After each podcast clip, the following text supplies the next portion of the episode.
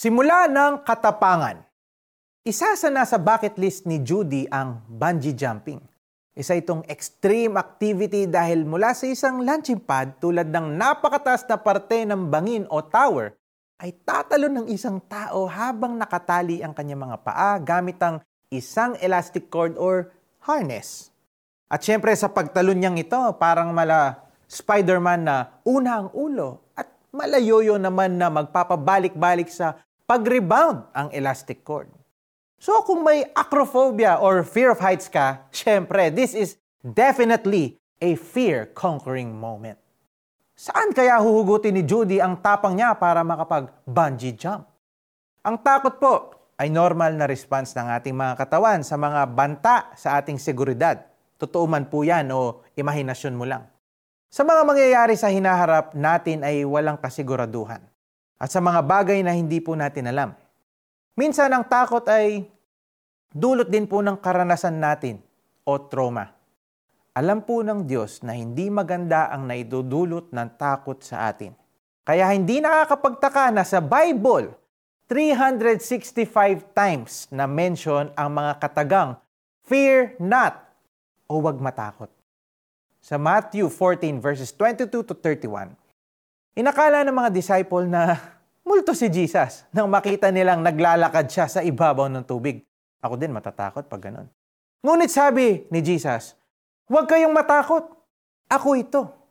Sumagot si Peter, Panginoon, kung talagang ikaw nga yan, hayaan mo akong pumunta sa iyong kinaroroonan dyan sa ibabaw ng tubig. At sumagot si Jesus, Halika.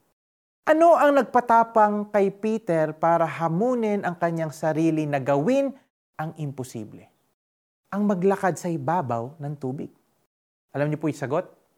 Tiwala.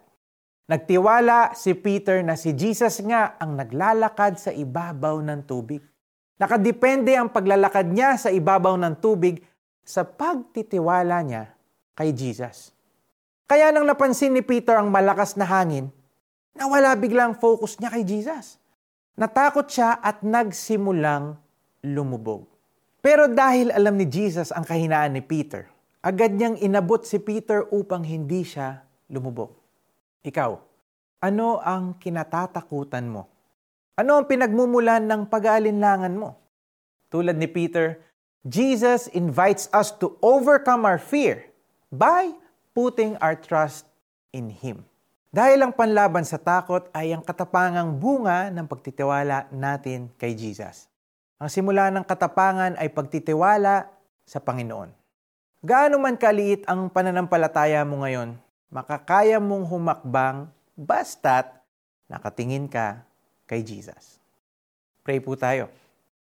Panginoong Hesus, tulungan mo akong magtiwala sa iyo araw-araw Naniniwala ako na gaano man kaliit ang pananampalataya ko ngayon, ay tutulungan mo akong maging matapang para malabanan ang mga takot ko. In Jesus' name we pray. Amen. Sige po, assignment tayo ngayon. Maghanap sa Bible Concordance o Internet ng mga Bible verse na may katagang Do Not Fear. And of course, pagbulay-bulayan mo ang mga verse na ito na makakatulong para makapag-focus ka sa Diyos at hindi sa mga bagay na nagbibigay sa iyo ng takot. Sinabi ni Pedro, Panginoon, kung talagang ikaw nga yan, hayaan mong ako ay pumunta sa iyong kinaroroonan diyan sa ibabaw ng tubig. Matthew 14.28 Ito po si Jericho Arceo na nagsasabing, huwag kang matakot.